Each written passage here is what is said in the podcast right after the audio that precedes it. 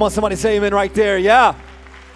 Hey, it's so great to see everybody here at church today. Uh, you kind of know the routine by now, but I always like to look in the back of the room before we jump into the message, into those cameras, say a great big hello to our extended family in the greater Washington, D C area. We are one church in two locations, and our second campus is just twenty-five miles north of the nation's capital. So all of you at Go Church in Germantown, Maryland, we love you. We say hello to you. Come on, can you welcome them? Say hey to everybody there.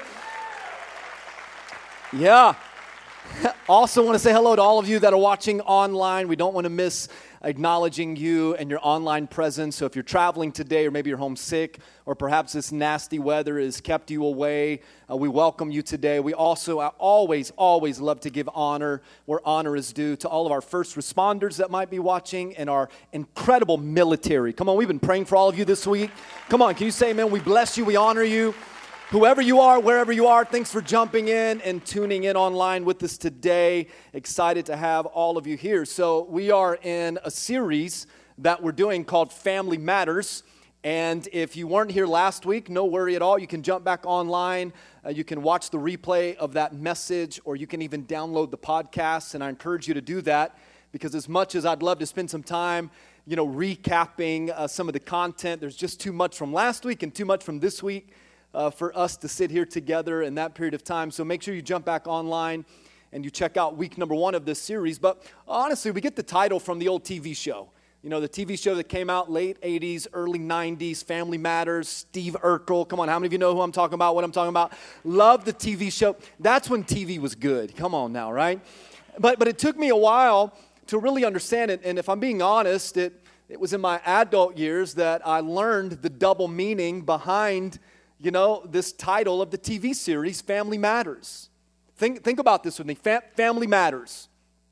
The troubles in the family, the conflicts, the issues, the difficulties, the stress, all, all those matters. And you, you and I, we, we deal with them. We know what, what that's like, don't we? But then the double meaning here is that family matters. That, that family is significant. That family is important. That that family should be a priority. And for most of you, and this is true for me too, there is nothing on this earth that matters more to me and more to you than, than your family. Come on, give me a good amen right there. And watch this. Because the family matters to you, and because we know that the family matters to God, you better believe that the family is going to be the single greatest target of the enemy. See, the enemy's primary responsibility is to make sure that there is always something the matter in your family. And you know this through your own experiences. If the enemy really wants to stir up conflict, if the enemy really wants to stir up a fuss, if the enemy really wants to mess with you, where does he attack you? In the family, where it hurts the most. He goes after the most precious thing to you. I mean, come on, if the enemy's really out to get us, then he won't stop with making sure that there's something wrong or something the matter with our family. And again, I wish I had time to go back into, into week number one, but let me just give you a brief, really brief synopsis of what we talked about. We kind of laid the foundation of the series. It's one of the reasons that I love series over sermons, because in a series, we can have ongoing conversations. Uh, let me just show you real quick what we talked about a little bit. We talked about the family structure.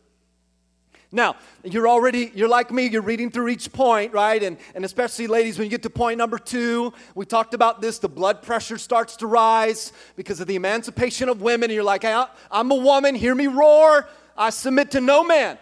Okay, don't, don't get frustrated at the Bible here. I want you to go back and listen, but let me tell you what Jesus was teaching and what Paul in Ephesians and, and Colossians was writing about.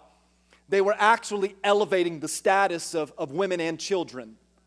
They... They were they were allowing women to have a voice. They were allowing children to have a voice, because in the era in which this was written, women and children had as much value as about a cow. And so now, now they're saying, hey, husbands, love your wives. Wives, submit to your husbands, not because you're less than, not because you're not important, but according to Scripture, the husband should be the headship of the home. Okay, so so the Bible isn't saying that, that the, you should be the man of your house. The Bible is saying that you should be the godly man of your house. Big difference there, by the way. He goes on and he says, Children, obey your parents. Come on, parents, give me a really good amen right there. And just nudge your kid that's beside you, regardless of their age, okay? And then, then he and then he writes this, and he says, and fathers, don't exasperate your kids. Don't annoy your children. Now, this is my moment of therapy, so let me just share an incident that happened this weekend on Friday.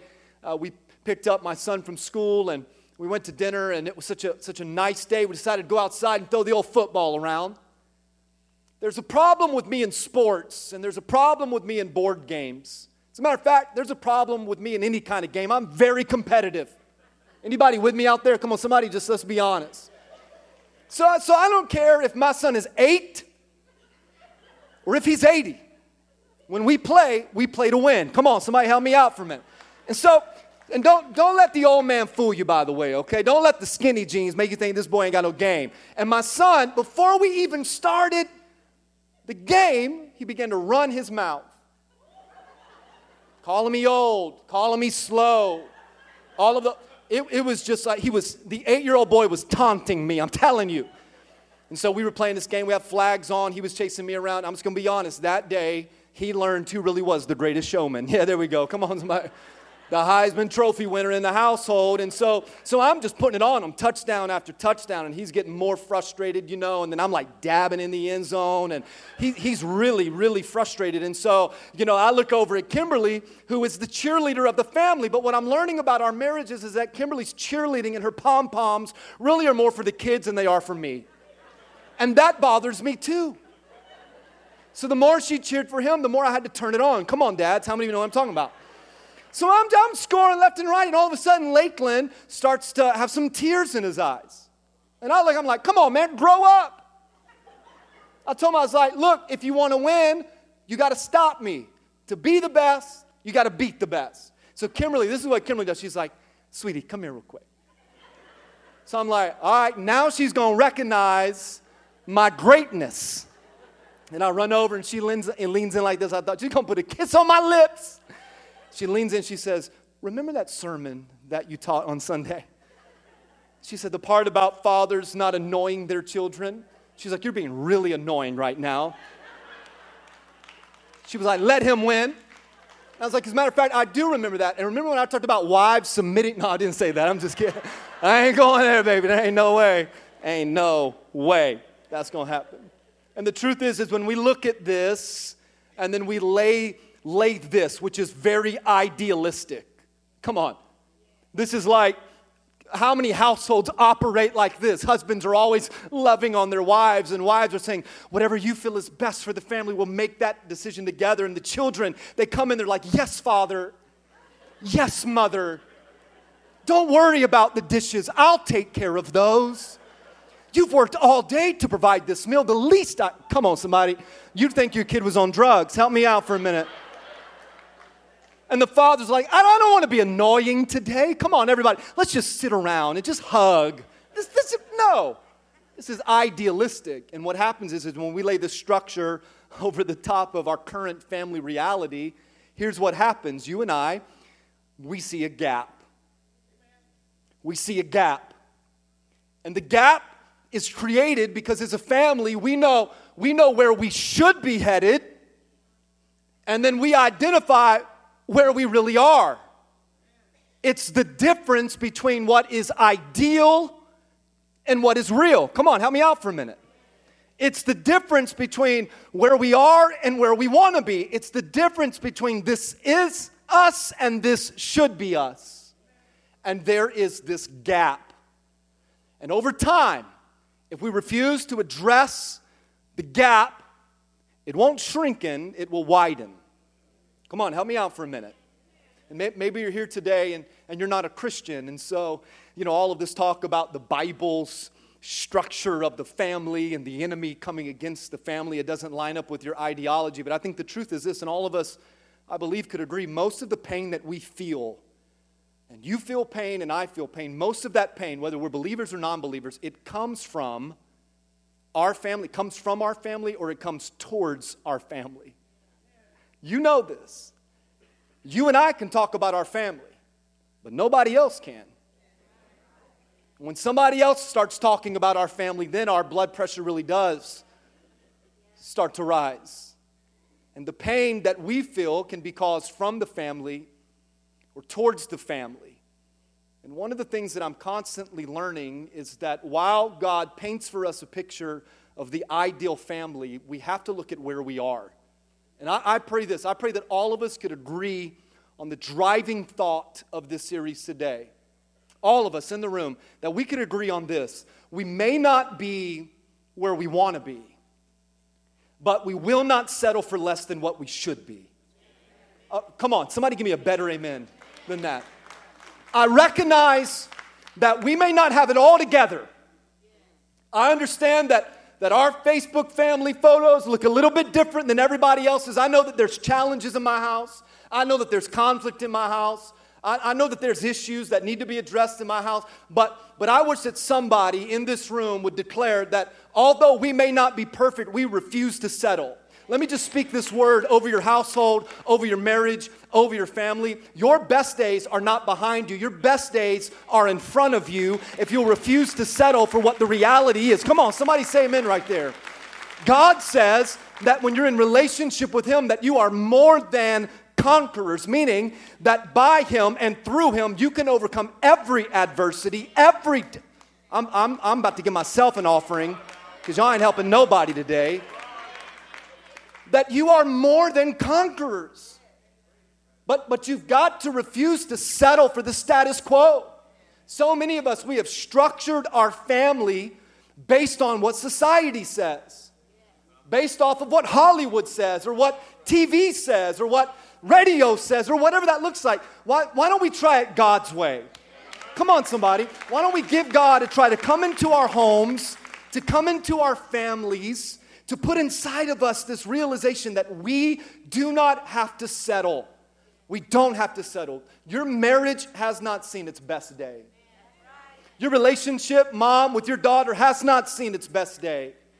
Your relationship, dad, with your son has not seen its best day if you refuse to settle for what is normal, because church, normal is not working. We need to reevaluate the structure of the family, and if, if you, in your mind, if you can go back to the picture of that gap, you know what's inside of it because you live it, you experience it.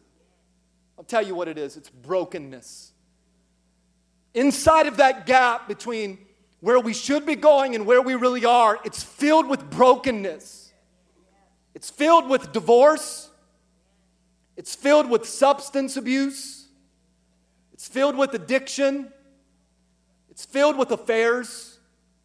In that, in that gap is conflict and division. In that gap is brokenness. And that's, that's what I want to talk about today.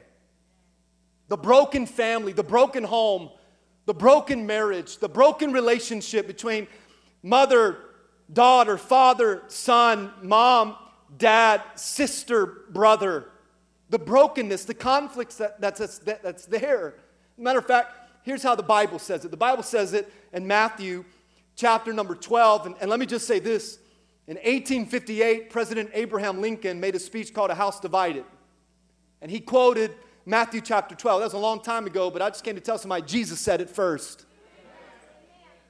It says, every kingdom divided against itself will be ruined. Let me step on my political soapbox for a moment, and then I'll hop right back off. Every nation, study history, and you have.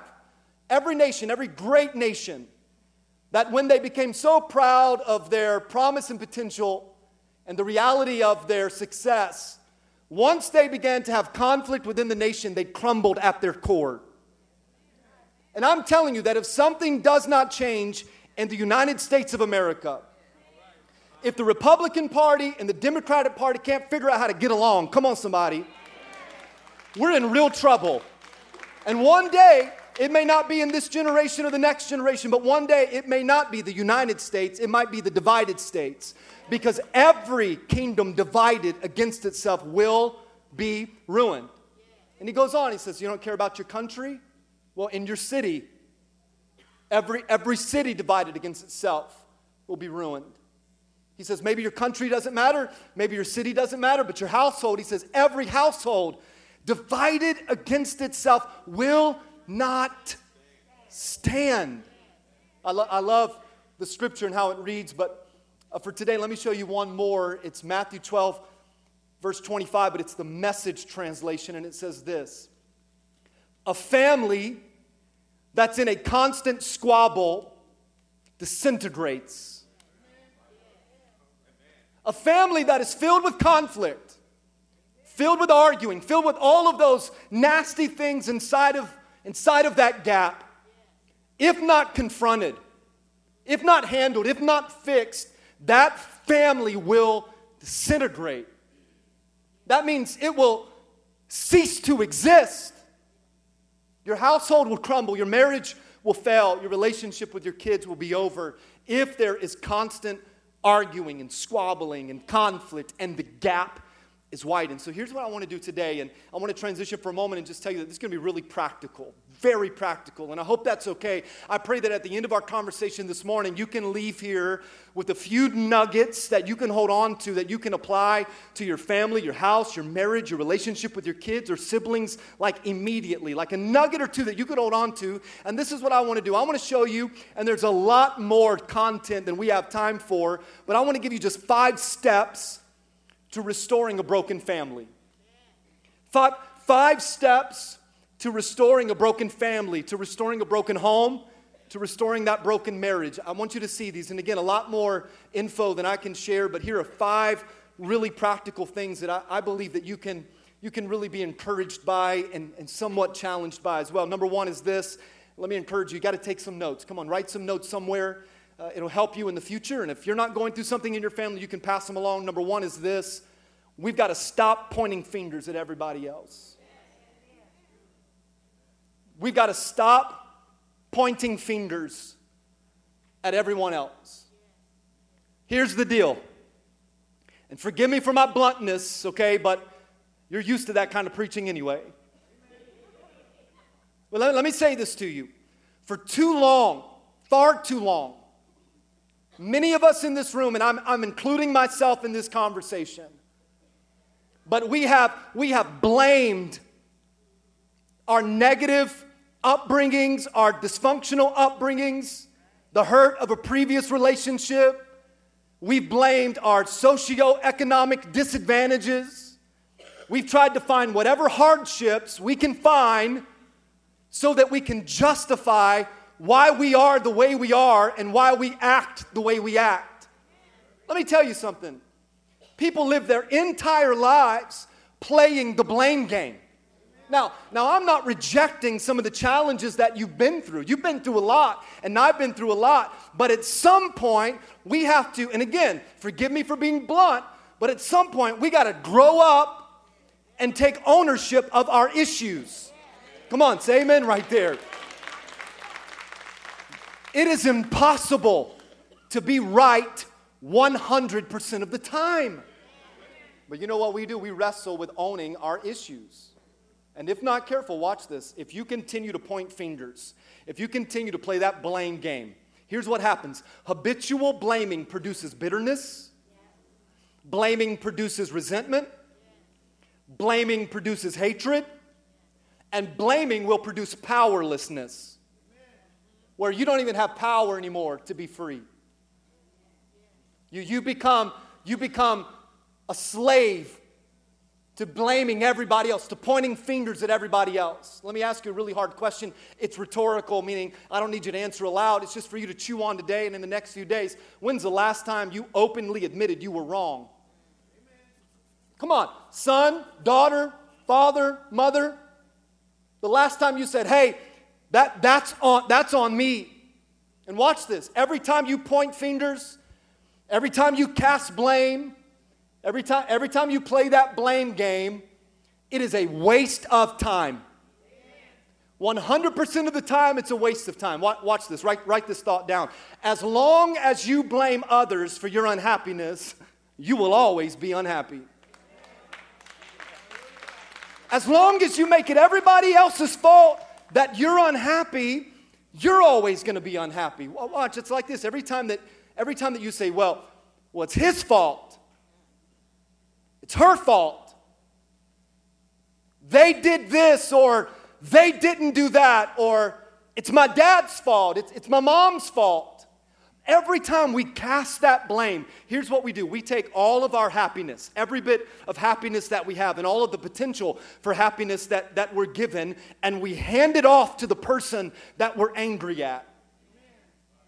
So we take all of that happiness and we give it to the person that, that we don't like, that we're frustrated at and, and, and we're unhappy with, and we take our happiness and we say, here, you have it.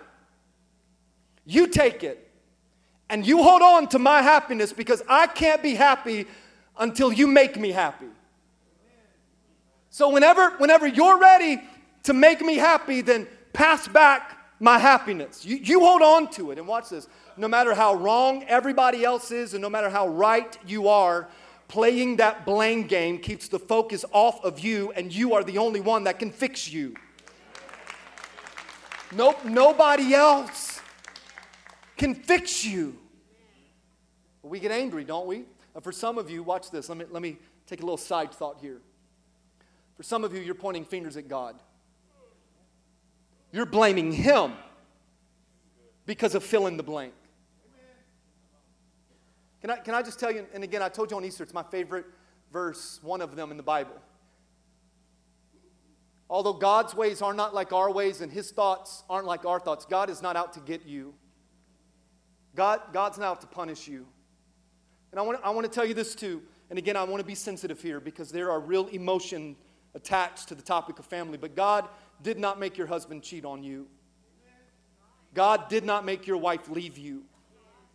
Listen to me. Stop, stop pointing fingers at people and stop pointing fingers at God. Because every time we play that blame game, we, we pass off our happiness and say, until you make me happy, I refuse to be happy.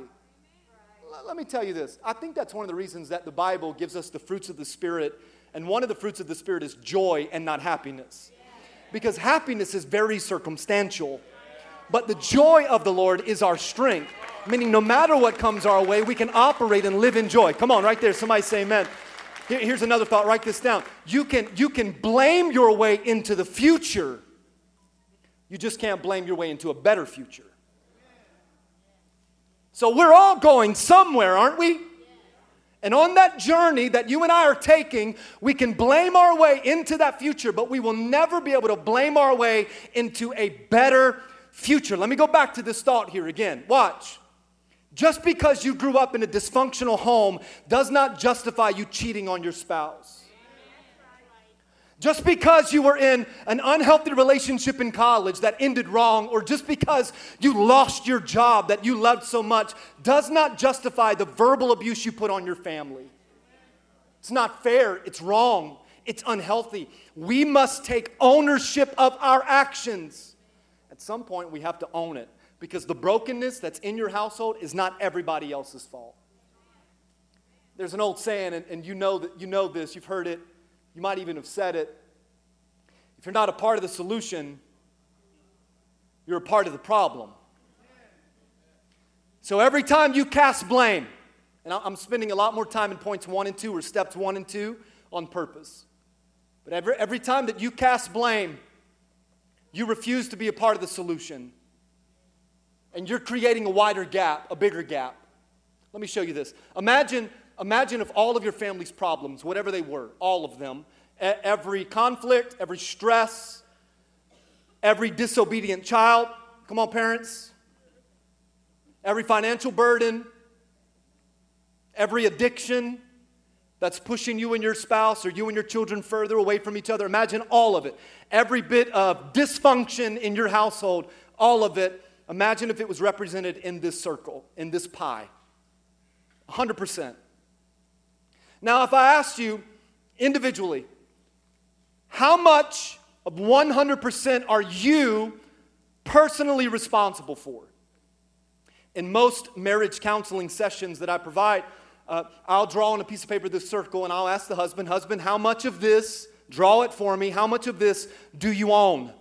Wives, how much of this do you own? And you would be overwhelmed, and maybe you wouldn't be, that very few husbands and wives refuse to claim any of it. But just, just for conversation, would you say that this much was yours? Would you own a small percentage of all of the problems? And the truth is no, absolutely not, because the moment that I accept responsibility for the brokenness or the dysfunction in my household is the moment I lose all of the leverage to play the blame game. And what? Let me, let me say it to you like this. Watch. When I own my slice, I have to be nice. And I don't want to be nice. I don't want to. That's some of you. I know I refuse to be nice. And so it's easier for me to put all of the conflict on somebody else, because the moment that I own my slice of the issues, then I have to be nice to them. And I, I don't want to do it. And so many of us, we would rather point fingers than accept responsibility, because when we accept it, then it's ours. We've got to stop pointing fingers. We've got to stop placing blame on everybody else, because your life, listen to me, listen to me. This isn't on this T V, but you need to write this thought down. Your life can only change if you accept responsibility for it. Your life can only change if you accept responsibility for it. Again, I'm not whitewashing the hardships of your adolescence and your childhood, but I'm telling you, you are not, you do not have to be a product of somebody else's sin. God has given all of us the opportunity to be free. Come on, come on. You, you don't have to be just like your mother or just like your father. God created you with a purpose and a calling, and you can be free. The Bible says, whom the Son set free is free indeed. You're free if you choose to be free, and it starts with stop pointing fingers. Everybody good? Yeah. Come on, give Jesus a round of applause if you're good. Number two, the second step in restoring a broken family, we've got to attack the problem and not the person. You got to attack the problem and not the person. Remember, the last two weeks now, we've talked about that biblical family structure. And we said, wait a minute, that is very idealistic. Do you, you know why it's so idealistic? Because you and I are very individualistic. Come on, we, we are a self-centered generation. You don't believe me? iPhone. iPod. I need an upgrade. Come on, somebody help me out. Social media. Why do you think social media is so popular? Because you get to tell everybody about I. It's my world. And I get to put on a front about however I want people to think my life is. So when we look at the Bible and how the Bible says, because there's mutual submission, there, there is a call to the authority that is above us. We wrestle with that idealistic approach because we're stubborn. Quiet. I knew it would be. We're, we're determined that we want things to go our way. And so we refuse to let go of our stubbornness, and we will fight tooth and nail to drive our own personal agenda. Won't we? But come on, your whole life you've heard, you've heard things like this. Uh, there's no I in team. We're only as strong as our weakest link. We've got to pull together. You've heard those? But I'm telling you, broken couple after broken couple, broken marriage after broken marriage, broken family after broken family, and this is without exception. They're in a power struggle. And rather, and rather than attacking the problem, they attack the person. Rather than, than fighting the real issue, they, they fight against one another. And it's, it's not surprising to me that many of you came here today exhausted. You came here today beat down. You, you came here today bruised and fatigued and overwhelmed and on the verge of calling it quits because you've been fighting the wrong fight. And let me tell you, fighting the wrong fight is an exhausting battle and one that nobody ever wins. And so when people, when I ask people, hey, how are you? And they're honest in a moment of transparency and they say, I'm tired. Yes, I know you are because you've been fighting the wrong fight. Come on. Don't you know that's true? That's why Paul, Paul, he addressed this issue. And in Ephesians chapter five, he lays out that family structure. And then in the very next chapter, Ephesians six, he, he takes a, a hard left turn. And here's what he says. He says, finally, Be strong in the Lord and in the strength of his might, and put on the full armor of God, so that you will be able to stand firm against the what? Schemes of the devil. He's addressing who and what the problem is. And he goes on. He says this, for our fight, for our struggle is not against mother and daughter. It's not against father and son. Our fight is not against husband and wife. It's not against your sister who you haven't called in two years and you refuse to go to Thanksgiving dinner because of some feud you had years ago. He says, that's not the fight. That's not the fight. It's not the issue. He says, we're not fighting against flesh and blood. And he calls the problem and who the problem is. He calls it out. He says, but again, say it with me. Rulers. Against the what? Powers. Against the what? World forces of this what? Darkness. Against the who? Spiritual forces of what? In the heavenly places. Watch this. Just as real as the world that you and I are sitting in today, just as real as you can see my face and I can see your face, there is a real spirit realm. And just like there are angels in heaven rejoicing, there are demonic forces assigned to destroy your family. Your fight is not against flesh and blood. Your fight is against your adversary. And I've come to tell somebody, greater is he on the inside of us than he that's in the world. Come on. Oh, come on. You ought to give me a better amen than that right there. And the devil is on assignment. And the devil is trying to, to destroy your home. Divorce is his objective. Dysfunction is his goal. And the death of your family is his desire. You know what the greatest day for the enemy is? Is when you sign those divorce papers. Some of that is justifiable. Don't stay in an abusive relationship. It's not fair. That's not what I'm talking about. But I'm talking about people giving up in the middle of the fight because they're tired. Yes, you're tired because you've been fighting the wrong fight. But when you recognize who the real enemy is, everything changes. Paul, Paul continues. Let me give you the Bible, because what the Bible says is far better than anything I can say. He goes on, and this is what he says. He says, therefore, take up half the armor of God. Put on part of the armor of God. No, no, no. He says, listen to me. The spiritual warfare that you're facing against your family is an all-out arsenal attack. You need the entire armor of God so that you will be able to do what? Resist. James says it this way. Resist the enemy and he will flee from you. Resist in the evil day, and having done everything to stand firm. Watch. Stand firm. Therefore, girded your loins with truth. Stop having an affair. Put on the breastplate of righteousness. Maintain the integrity and the purity of your heart for your family. Watch this. Having shod your feet with the preparation of the gospel of peace. When you walk in your home, are you walking into a home filled with peace? Or division and dysfunction? In addition to all of that, taking up the shield of faith with which you will be able. Let's read this together. These highlighted yellow words beginning with the word extinguish on the count of three. You ready? One, two, three. Extinguish all the flaming arrows of the evil one. Watch this. Let me go back. Verse seventeen. Take on the helmet of salvation. Because there's some emotional stuff going on right here. And the sword of the Spirit, which is the word of God. R- read the Bible. Not, not individualistically, but corporately as a family. Get your family together and say, you know what? We will not settle for how things are right now. We're going to go back to the good book. Come on, somebody. Watch what he says. He says, with all prayer and petition, pray at all times. I, I, I feel like I'll talk about this throughout this series at some point, but I feel really excited right now, so I'm just going to kind of throw it out there.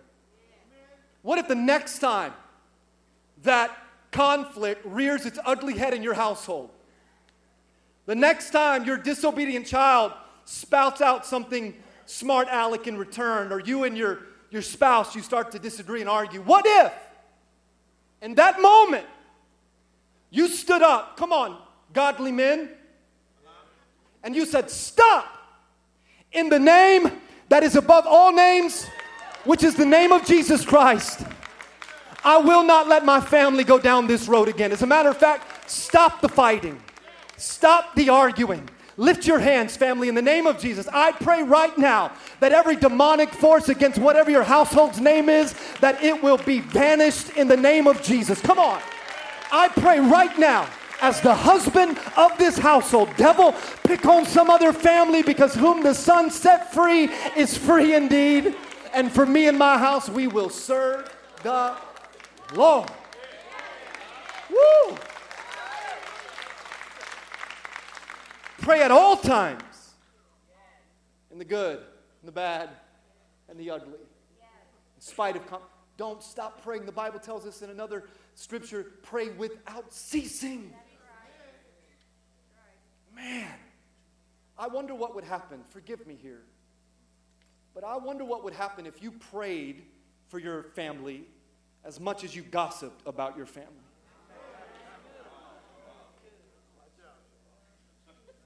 I think I'll keep moving on. And with this in view, be on the alert. Somebody say alert. Alert. With all perseverance and petition for all the saints. I like that, because he's saying, you're not the only one going through some stuff. Everybody's got some stuff they're dealing with. And I want you to lean in here, and I'll give you the next few points. Watch this. As long as you're fighting against your family instead of fighting for your family, the brokenness in your family, in your household, will never be reconciled. Amen. Let me give you some good advice. Listen to me. Drop your guard. Stop pointing fingers.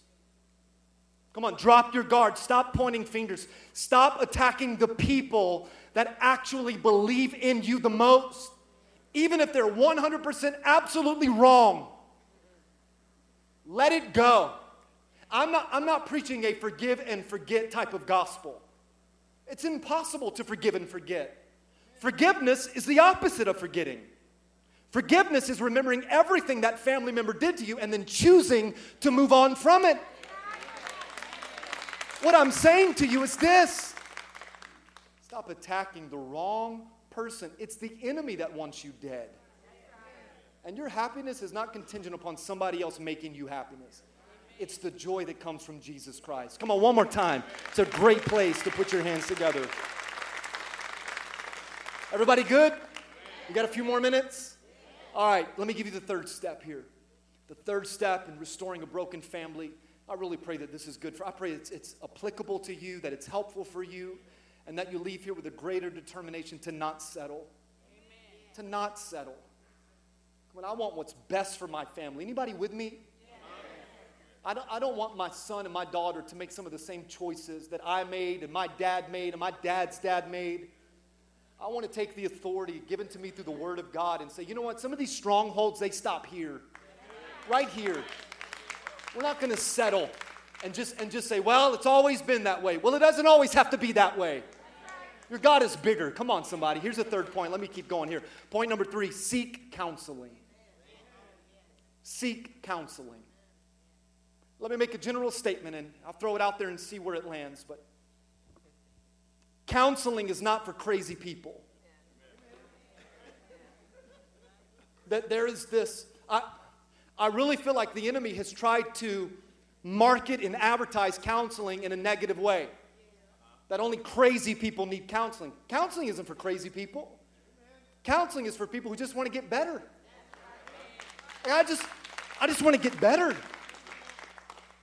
And the purpose of counseling is not so that a counselor can fix you. Nobody can fix you. Only you and God can fix you in your heart. So the purpose of counseling is not so that you can go and pay for somebody to fix you. The purpose of counseling is for you to go so that you can be empowered to be free. So that you can be empowered to make wise decisions moving forward. Notice I didn't say right decisions. I said wise decisions. Because there are some arguments that you're right. But it's best to be wise in how you handle that disagreement. I can, I can hear some of the men in the room. There ain't no way I'm paying somebody to tell me all my problems.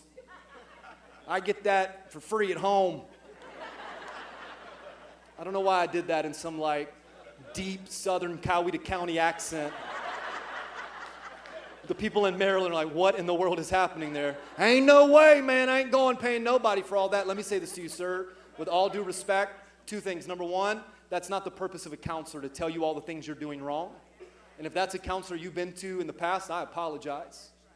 But number two, and this one's going to sting a little bit deeper, maybe it's that spirit of pride. Or you know what? Maybe it's not a spirit of pride. Maybe it's a spirit of fear.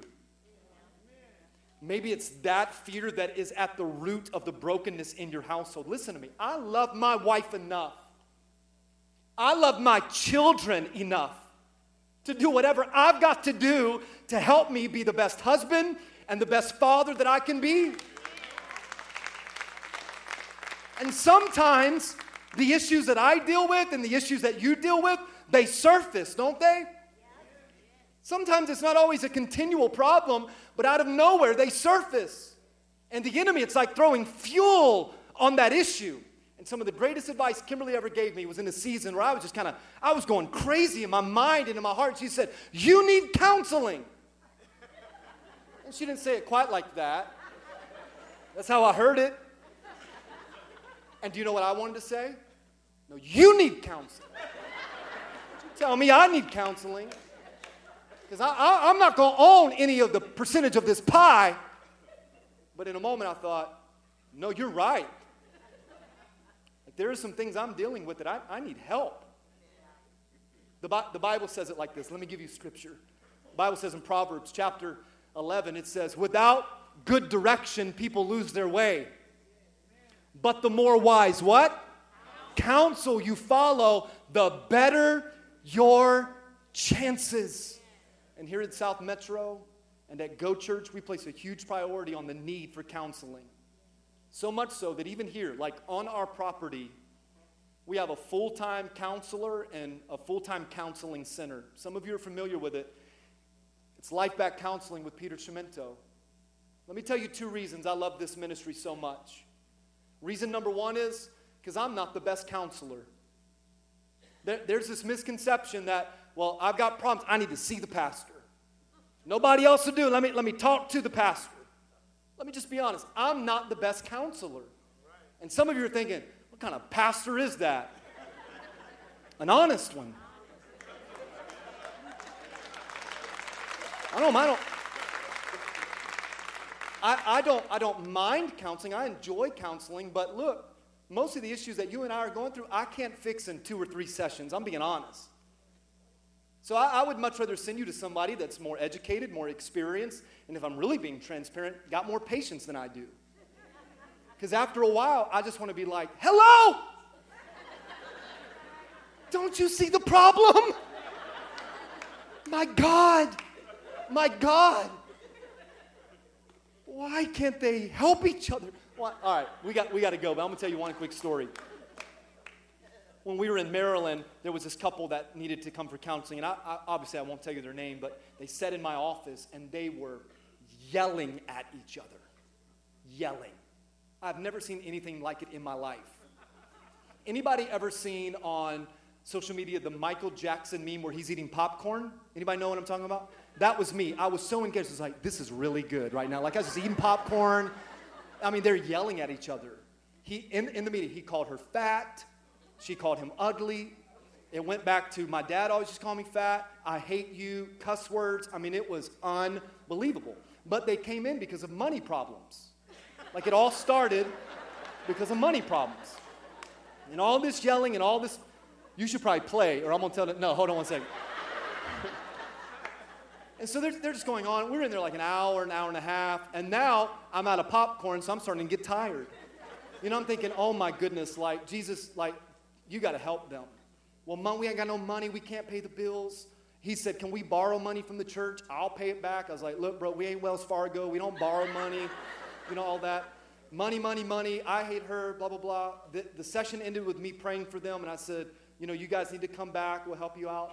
I walked them outside. True story. I walked them outside, and he hit the remote to a two thousand sixteen Mercedes-Benz. And I went, oh, no, you didn't, bro. Like, and I'll be honest, I, I looked at him, I said, for an hour and a half, I heard you complain about not having money, and you're driving that car, and I'm in a Kia? I was like, look, I'm going to be honest. I love both of you. I'm glad you're coming to church, but I'm not counseling either of you ever again. Sell the car. And I turned around and walked off. Sell the car. How you going to come to me? I just, I wrestle with that. It's like, we ain't got no money, and you're paying six hundred dollars a month for a car. Okay, anyway, here we go. Let me get back to this. Now you can play. Number four, let me give you these next two steps. Connected to each other in restoring a broken family, you've got to rebuild trust. Rebuild trust. Let me say it like this. Every relationship where trust has been manipulated is because of an unmet expectation. So you did not do something that you were expected to do. Or the opposite of that. And you missed the expectation. So my challenge to you is that you have to rebuild trust. And let me talk to you about this for just a second. I'll give you point for step number five. This one right here is a process. They're all a process, but this one is a great process.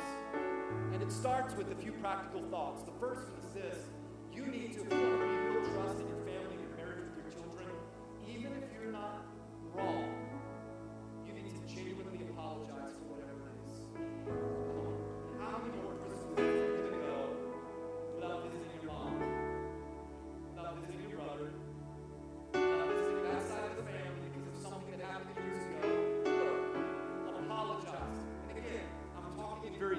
terms here, because every family has a unique dynamic to it, but get the heart behind this message here.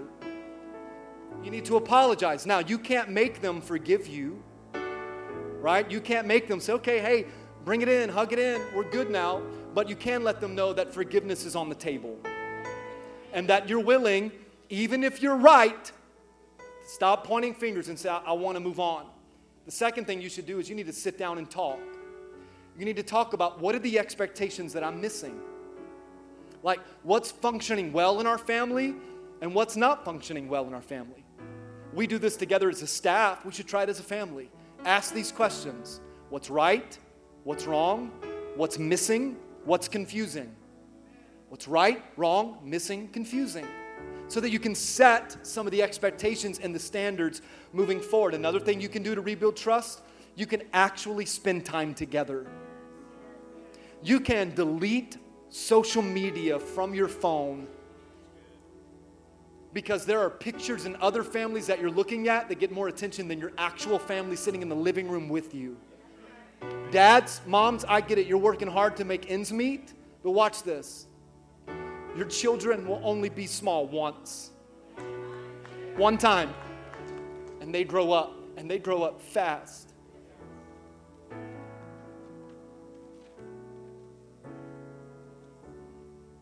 There won't be many more flag football games that my eight-year-old boy gets.